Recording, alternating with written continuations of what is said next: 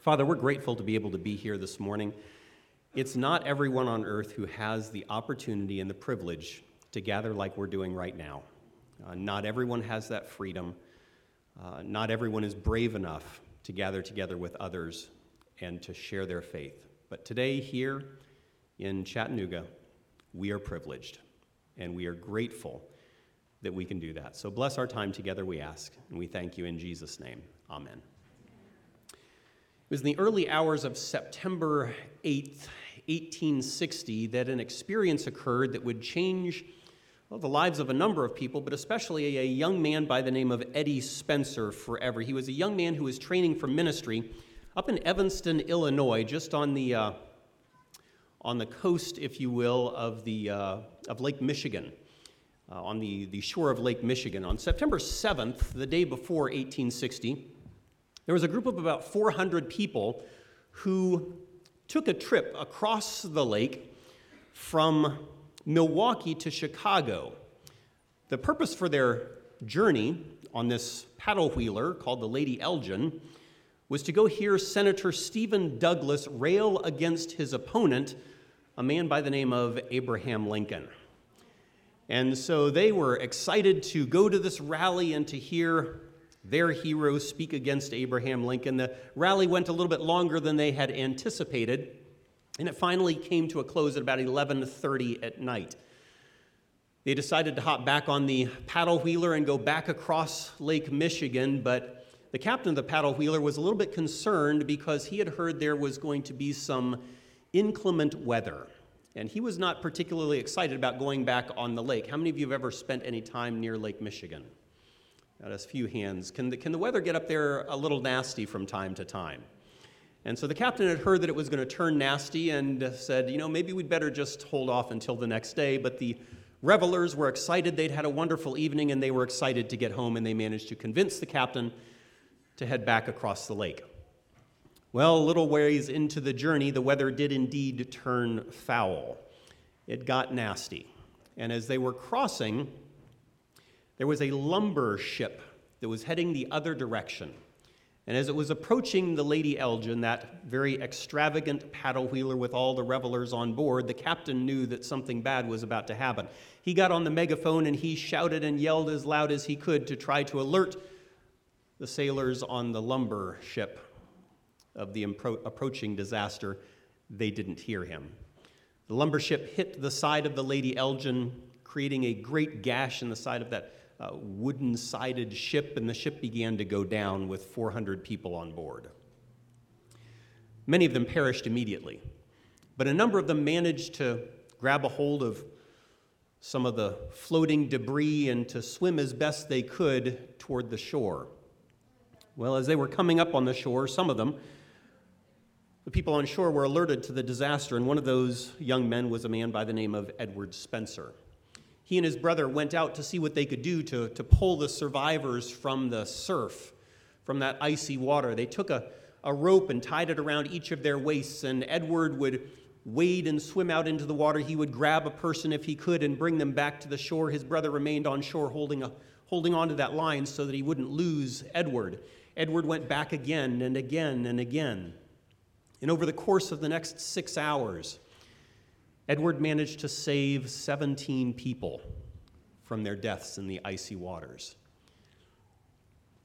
But it came at a price, because those six hours in the icy water worked on his health.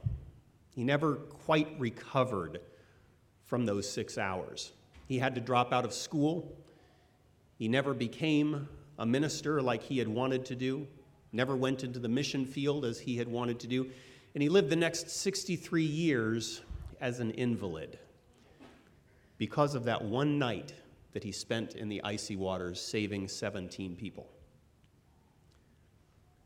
The tragedy, if we can call it that, is that it's reported not a single one of those seventeen people ever told him thank you. Saved their lives, essentially lost his own, but nobody bothered to tell him thanks. You know, sometimes saying thank you isn't given as much importance as perhaps it should. Let's turn our Bibles to the book of Luke. Luke chapter seventeen.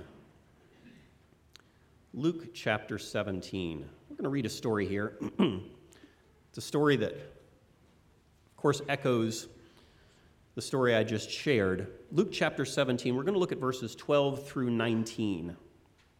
Luke chapter seventeen, verses twelve through nineteen. In the book of Luke, chapter seventeen and verse twelve, this story is recounted. It says, "Then as he, Jesus, entered a certain village, there met him ten men who were," what? "Lepers, who stood afar off." Now let's pause there for just a moment. What was it like to be a leper back in Jesus' day? It's a little bit different than it is today, because if you lived back in Jesus' day and you were a leper, you were considered what? Unclean. And if you were unclean, you had to stay apart from society. You couldn't mingle with the people that you know, that you knew and cared about, the people who were important to you. You couldn't spend time with your family. You couldn't spend time with your friends. Really, the only other people you could spend time with were lepers, people who were in the same situation, the same state that you were. And you had to rely on others for your food, for your care. I mean, your friends, your family, they might bring you a little bit of food, a basket or a bag, and they'd set it down somewhere where you could come and pick it up, but you always had to stay afar off from others. And if you did happen to get close to others, what would you have to cry to alert them? You would have to cry, "Unclean, unclean," and others would recoil from you and pull away.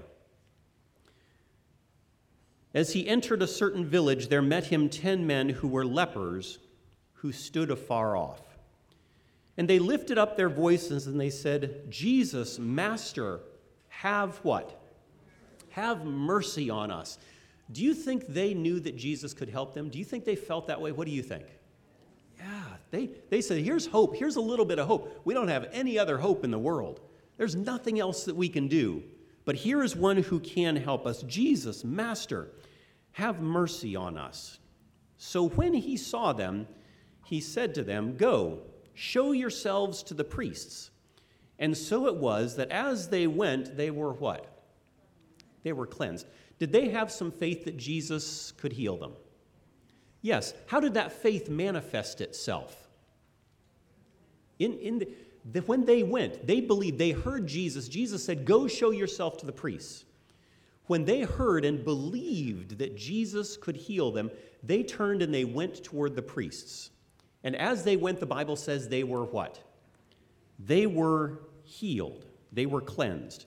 "And one of them, when he saw that he was healed, returned, and with a loud voice," it says, "he glorified God, and fell down on his face at his feet, giving him thanks, and he was a Samaritan. So Jesus answered and said, 'Were there not ten cleansed? But where are the nine? Were there not any found who accept, who returned to give glory to God except this foreigner?' And he said to him, 'Arise, go your way. Your faith has made you" what? "Has made you well," or "has made you whole." Here were ten individuals who had no hope, save in one person. No hope save in one individual who could heal them, who could save them, who could change their lives. And they manifested enough faith that their faith made them well, that Jesus was able to bless them through their faith. And when they went toward the priests, all ten of them were healed. If God had healed you from that situation, how grateful would you be? Basically, Jesus just brought you back from death to life once again. You were just given a second life.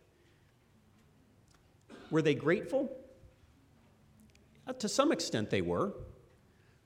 But it seems most of them were not grateful enough to say what? To say thank you. Only one of them was grateful enough to say thank you. And the Bible describes him as a what? As a foreigner, or as a Samaritan. The implication is the other nine were what? Were Jews. The other nine had the knowledge. They had the background. But this one, who had essentially nothing going into it, realized the magnitude of the blessing that he was given. And he came back and told Jesus, "Thank you." For the sake of this one man, The one man who told him thank you, Jesus healed how many of them? All ten of them. See, Jesus wants to bless us, and he's not going to bless us based on whether or not we're going to thank him. His desire is to bless us anyway. But the question then becomes, do we care enough about that blessing to actually tell him thank you? Let's take a look at the book of Psalms. Turn over to Psalm one hundred. Psalm one hundred. In Psalm one hundred, we're going to look at actually the entire psalm, but don't let that worry you. There are only five verses in the psalm. It's a beautiful psalm, and would that there were more verses in this psalm. Psalm one hundred. If you're ever trying to think of a place to go in the Bible to remind you of the importance of thanksgiving, this is it, Psalm one hundred. Psalm one hundred says, "Make a joyful shout to the Lord, all ye lands. Serve the Lord with gladness. Come before his presence with singing. Know that the Lord, he is God. It is he who has made us, and not we ourselves. We are his people and the sheep of his pasture. Enter into his gates with what? Thanksgiving, and into his courts with praise. Be thankful to him and bless his name, for the Lord is good. His mercy is everlasting, and his truth endures to all what? To all generations." The Lord is good, and his truth endures to all generations. Sometimes it's difficult to think of things to be thankful for. Often if we dig deep enough, it's not hard, but we go through trials, we go through challenges, and it's difficult sometimes to say, you know what, I'm thankful for what I do have. But it's when we go through those challenges, or we see others going through challenges, that sometimes it becomes a little bit more fresh for us. I'm reminded of the story of a man by the name of Captain Eddie Rickenbacker. How many of you have heard that name before? Eddie Rickenbacker. I see a several hands. It's mainly the older generation. My apologies, who are familiar with Captain Eddie Rickenbacker's name. What more? What war made Captain Captain Eddie Rickenbacker famous? It was the First World War. He was a flying ace. He was uh, probably the best ace that the United States had flying in the Army Air Corps. Um, not very many people. You had to have at least five confirmed kills to become an ace. He had twenty-six, I believe, if I'm not mistaken. Uh, he was well-known, well-respected, uh, and very, very famous in his day. But while he was Uh, flying a few years later, back in nineteen forty-two, this would have been around the time of World War Two, during World War Two, he was flying as a passenger on a B seventeen, a flying fortress. And he was flying to deliver a message to, Je- or to General Douglas MacArthur, who was in New Guinea. Now, he'd been in airplanes for all his life and knew them very well, but he didn't happen to be the pilot of this one. And as they were flying, they lost their way over the ocean. Now, if you're going to lose your way in an airplane, it's one thing if you lose your way over land. It's an entirely different situation if you lose your way over the ocean. And as they were flying around trying to find their bearings, get their bearings, the captain could not figure out which way to head. And the fuel got lower and lower and lower. And they realized that they were going to have to ditch in the ocean. Well, ditch they did, and they survived. But being in the middle of the ocean with nobody knowing where you are is a bit of a challenge. They had a couple of life rafts that they managed to deploy, five feet wide by nine feet long. And the crew and the passengers in that B seventeen got in, and they waited to be rescued. One day went by, two days went by, three days went by. It was hot. There wasn't much to drink. Their rations were depleted after eight days or had been ruined by seawater. And still no hope. Well, the uh, the captain of the airplane, his name was Cherry, he decided to have a little worship service there in the raft that day. And as he shared a little bit of uh, scripture, he finished with a prayer for deliverance and a hymn of praise. Well, there wasn't much talk after that because the heat was oppressive. The men were thirsty. They were very hungry. And they decided the best thing that they could do was just try to sleep and conserve their energy. Well, as the men drifted off, Eddie Rickenbacker took his hat and he pulled it down over his eyes, and he drifted off to sleep as well. But not long after that, he felt something land on his hat. And he raised his eyebrow to look at the other men in the raft. And the other men were now very wide awake, because that thing that was on his hat was a seagull. And they knew that that seagull was what was standing between them and starvation. Now, not a single one of the other men knew that they dared breathe. But Eddie knew, looking at their faces, that it was up to him. And offering up a short prayer, he moved his arms as quickly as he could and managed to grab that seagull. And the meat from that seagull provided them with enough food to carry on for a few days. And the other parts of that seagull they used to manage to bait fish hooks and drop them over the side. They ended up being in a raft for over a month. And if it weren't for that one seagull and the sacrifice that that seagull made, well, Eddie Rickenbacker and the rest of that crew might not have seen land again. But by God's grace, God provided them something that helped them to get through. Does God provide us things that we need to get through? What do you think? And some of you right now are going, I don't know, would I eat a seagull? Well, I'm going to let you struggle with that the next time you're in a life raft in the middle of the ocean. But uh, for Eddie Rickenbacker and his team, that was what was provided, and that was what they took. But uh, Psalm twenty-six, verse seven says this, that I may publish with the voice of thanksgiving and tell of all thy wondrous works. God has many wonderful works that he performs in our lives, and sometimes they go unnoticed. Sometimes we don't recognize the blessings that he gives to us, but he gives us many wonderful works. Psalm one oh five, verse one says, O give thanks unto the Lord, call upon his name, make known his deeds among the people. One of the best ways for us to reflect on the many things that we have to thank, be thankful for is to do what? He says here, make his deeds known among the people. What do we need to do? We need to tell others. When God is, has poured out blessings in our lives, it's hard for us sometimes to, to reflect on them and to, to grasp them. But when we share them with others, they become more real in our own lives. Over in First Chronicles chapter sixteen and verse eight, it says, give thanks unto the Lord, call upon his name, make known his deeds among the people. Make known God's deeds among the people. That was something that Paul's ministry was largely marked by. Of course, we can expect Jesus' ministry would be marked by that, lifting up the many blessings that God had done for him.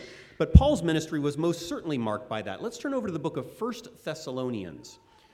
First Thessalonians. And we're going to go to First Thessalonians chapter five. First Thessalonians chapter five.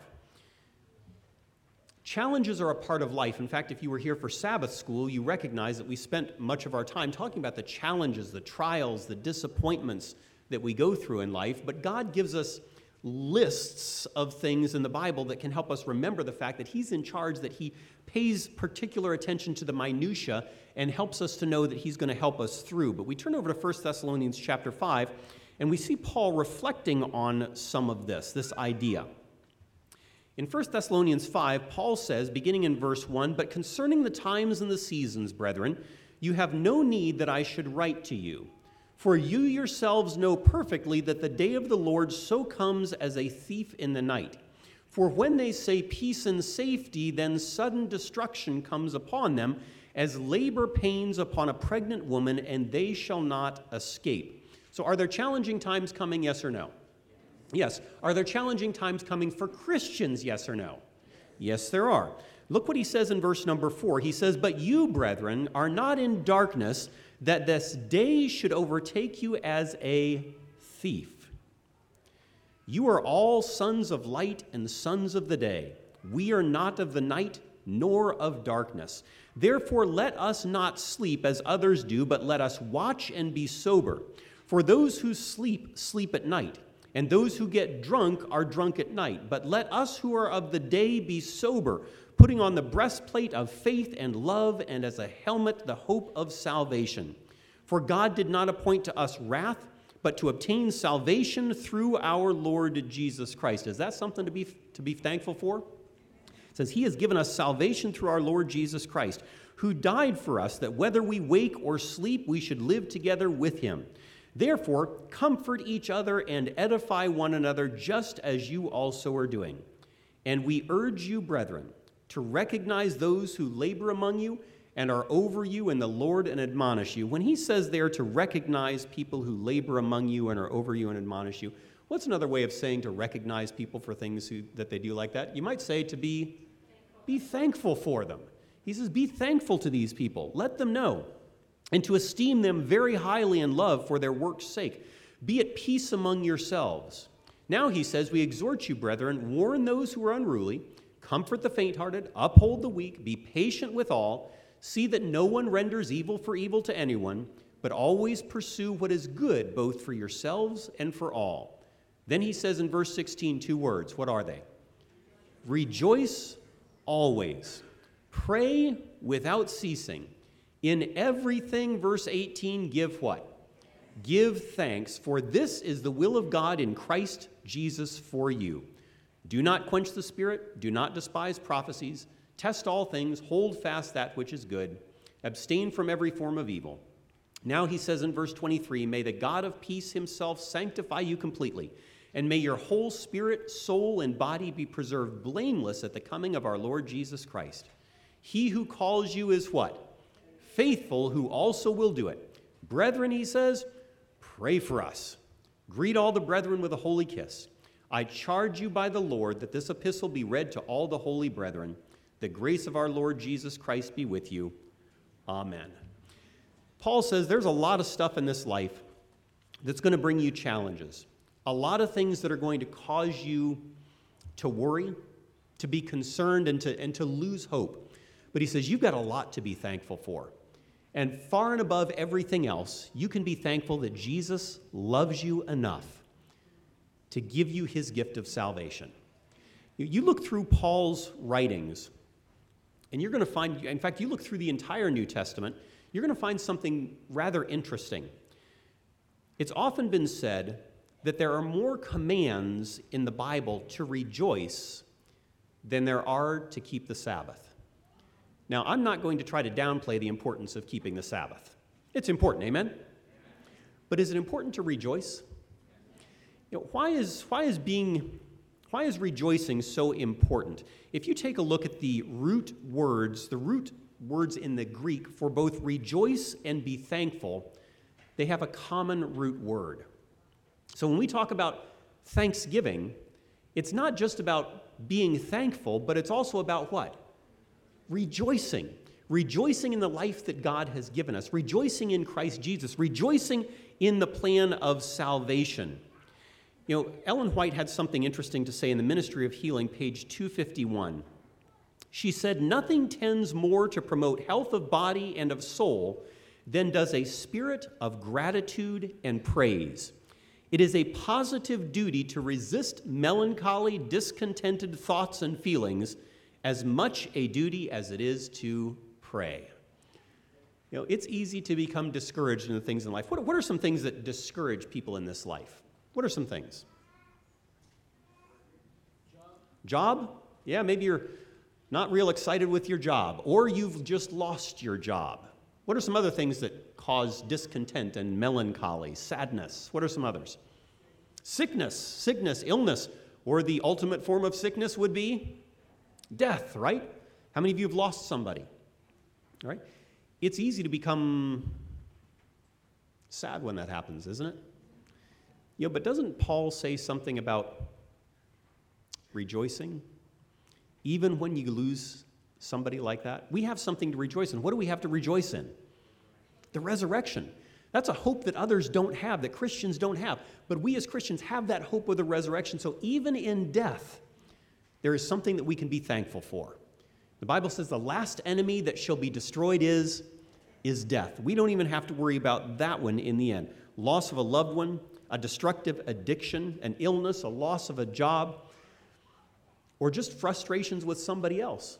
So many things that can, that can bring us down. When you look at Paul's life and his ministry, He went through a lot of trials, a lot of challenges. In fact, if you look at First and Second Corinthians, First and Second Corinthians, those two letters, the writing of them was only separated by a few weeks. Paul wrote the letter of First Corinthians, and a few weeks later, he wrote the letter of Second Corinthians. They were written from Ephesus and then Macedonia. Now, he would have stayed in Ephesus longer and continued writing and doing ministry there, but it seems there was a bit of an uprising against him, and he ended up having to leave. Do you think that might have frustrated him a little bit? Not being able to continue there in Ephesus and do the work that he wanted to do?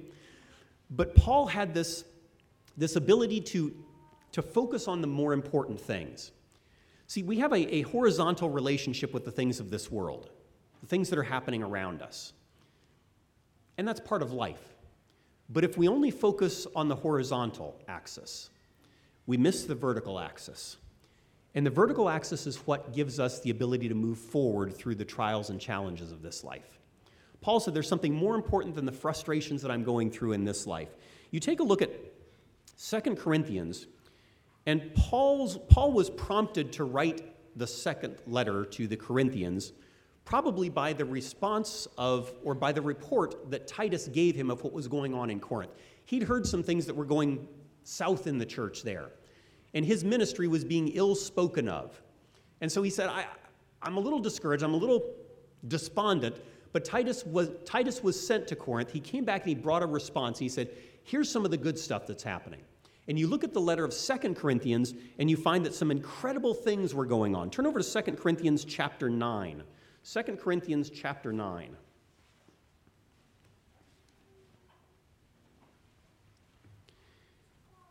In Second Corinthians chapter nine, notice this turn of things.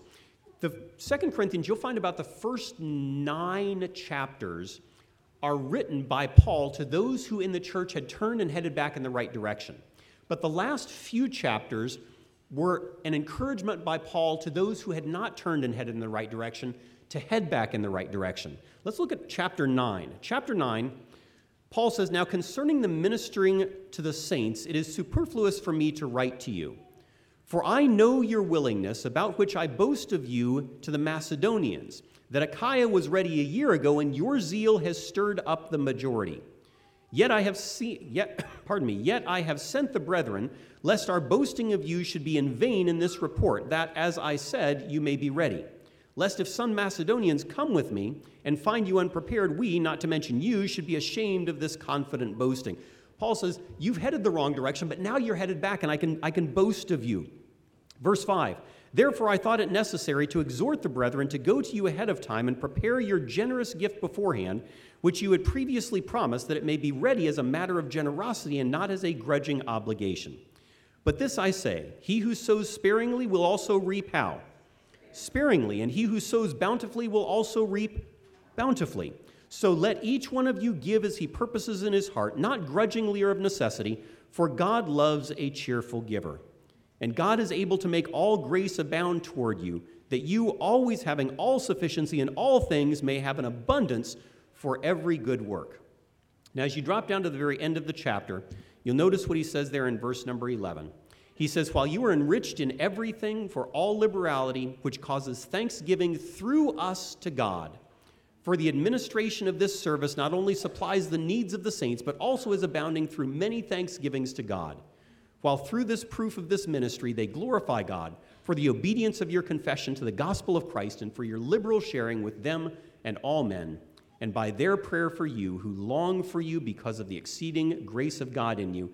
Thanks be to God for his indescribable gift." God is able to do incredible things through us, that they that others may be able to see that thanksgiving in us and be drawn to Christ as well. There's a powerful passage in the book Acts of the Apostles, page four seventy-eight, that says, "God fixes no limit to the advancement of those who desire to be filled with the knowledge of his will in all wisdom and spiritual understanding. Through prayer, through watchfulness, through growth in knowledge and understanding, they are to be strengthened with all might according to his glorious power. Thus, they are prepared to work for others. It is the Savior's purpose that human beings, purified and sanctified, shall be his helping hand. For this great privilege, let us give thanks to him who has made us meet to be partakers of the inheritance of the saints in light, who has delivered us from the power of darkness and hath translated us into the kingdom of his dear Son. You know, Paul kind of summarizes this in the book of Colossians. In Colossians one twelve, he says, giving thanks unto the Father, which hath made us meet to be partakers of the inheritance of the saints in light. We are to be, we are to inherit that beautiful future that Jesus has for us. But when we fail to recognize the gifts that God has given us now, it's hard to see what God has for us in the future. Some years ago, a poem was penned called Forgive Me When I Whine. Now, I'm not going to ask you how many of you have a tendency to whine, but I have a feeling that there are probably some parents who would point a finger at their children, and maybe a husband or wife who would point a finger at their spouse, but I'll let you do that once you get home from church today. We're not going to do it now. Forgive me when I whine. Today upon a bus, I saw a lovely maid with golden hair. I envied her, she seemed so gay, and how I wished I were so fair. When suddenly she rose to leave, I saw her hobble down the aisle. She had one foot and wore a crutch, but as she passed, a smile. Oh God, forgive me when I whine, I have two feet, the world is mine. And when I stopped to buy some sweets, the lad who served me had such charm. He seemed to radiate good cheer, his manner was so kind and warm. I said, it's nice to deal with you, such honesty I seldom find. He turned and said, oh, thank you, sir. And then I saw that he was blind. Oh, God, forgive me when I whine, I have two eyes, the world is mine. Then walking down the street, I saw a child with eyes of blue. He stood and watched the others play. It seemed he knew not what to do. I stopped a moment, then I said, why don't you join the others, dear? He looked ahead without a word, and then I knew he could not hear. Oh, God, forgive me when I whine. I have two ears. The world is mine. With feet to take me where I'd go, with eyes to see the sunset's glow, with ears to hear what I would know, I am blessed indeed. The world is mine. Oh, God, forgive me when I whine. You know, sometimes it's hard to remember the things that we have to be thankful for, but not everybody has the things that we have. And in the deepest sense, we have spiritual hope. And that spiritual hope is what gives us courage to move forward. There's a uh, a song that I've, it's a children's song. I guess it's a children's song, but that doesn't mean that adults can't enjoy it as well. It was written a number of years ago by a woman by the name of Jennifer Jill Schwerzer. Any of you heard of her before? Know some of her songs? I'm not going to attempt to sing this song. I would never do something like that to you. But I sh- will share with you the refrain from this song. It's called Count It All Joy. Count it all joy when those fiery trials beset you. Count it all joy, we are told. To just count it all joy. Don't let anything upset you. Don't let anyone ever get you complaining. Just count it all joy. One of the verses says, Paul and Silas singing in prison, maybe two-part harmony, gave a good example of what to do in a trial, make a firm decision. Sing it out even if it's off-key. It will be a sweet celestial tune if it comes from a deep desire to count it all joy when those fiery trials beset you. Count it all joy, we are told, to just count it all joy and don't let anything upset you. Don't let anyone ever get you complaining. Just count it all joy. As we look at the ministry of Jesus, as we look at the ministry of Paul, as we look at the ministry of the apostles, and as we look at the ministry of many of the great leaders in this movement over the years, there are always trials, there are always challenges, there are always obstacles. But when we keep our focus upward, we can overcome those by the grace of God and end up giving glory to Him and causing others to be thankful in their lives as well. I began this morning's message by sharing with you a story of a young man by the name of Edward Spencer, who waded out into the icy waters of Lake Michigan to save as many people as he could. Some years later, in nineteen twenty-four, a man by the name of Ensign Edwin Young heard Edward Spencer's story and was moved by it. He published a song that I think draws a powerful spiritual lesson from that incident. The name of that song is "Have I Done My Best for Jesus?" He writes, "I wonder, have I done my best for Jesus who died upon the cruel tree? To think of his great sacrifice at Calvary. I know my Lord expects the best from me. I wonder, have I cared enough for others, or have I let them die alone? I might have helped a wanderer to the Savior, the seed of precious life I might have sown." And the refrain says this, "How many are the lost that I have lifted? How many are the chained I've helped to free? I wonder, have I done my best for Jesus when he has done so much for me?" You know, at this time of Thanksgiving, we have an opportunity to be thankful for our friends, our family, the blessings that God has bestowed upon us in tangible ways, but more than anything, I hope what we will remember is the price that Jesus paid for us on Calvary, and that without that gift, truly we would have nothing to be thankful for. Let's pray. Father, we thank you that today we have the opportunity to be thankful, and we do indeed have much to be thankful for. Whether it's a seagull landing on a hat, or a young man who wades out into the icy waters to save us, or whether it's the story of Paul and Silas being able to praise you in times of trial, you give us these stories to help us realize the many blessings that we do have. And even in trial, you give us encouragement and you give us hope. We ask, Lord, that you would bless us with a spirit of thanksgiving, so that we can thank you for all the things that you've done for us, just like that one stranger, that leper did so many years ago. And through our gratefulness and our praise of you, others may find reason to praise and be thankful for you as well. We thank you in Jesus' name. Amen.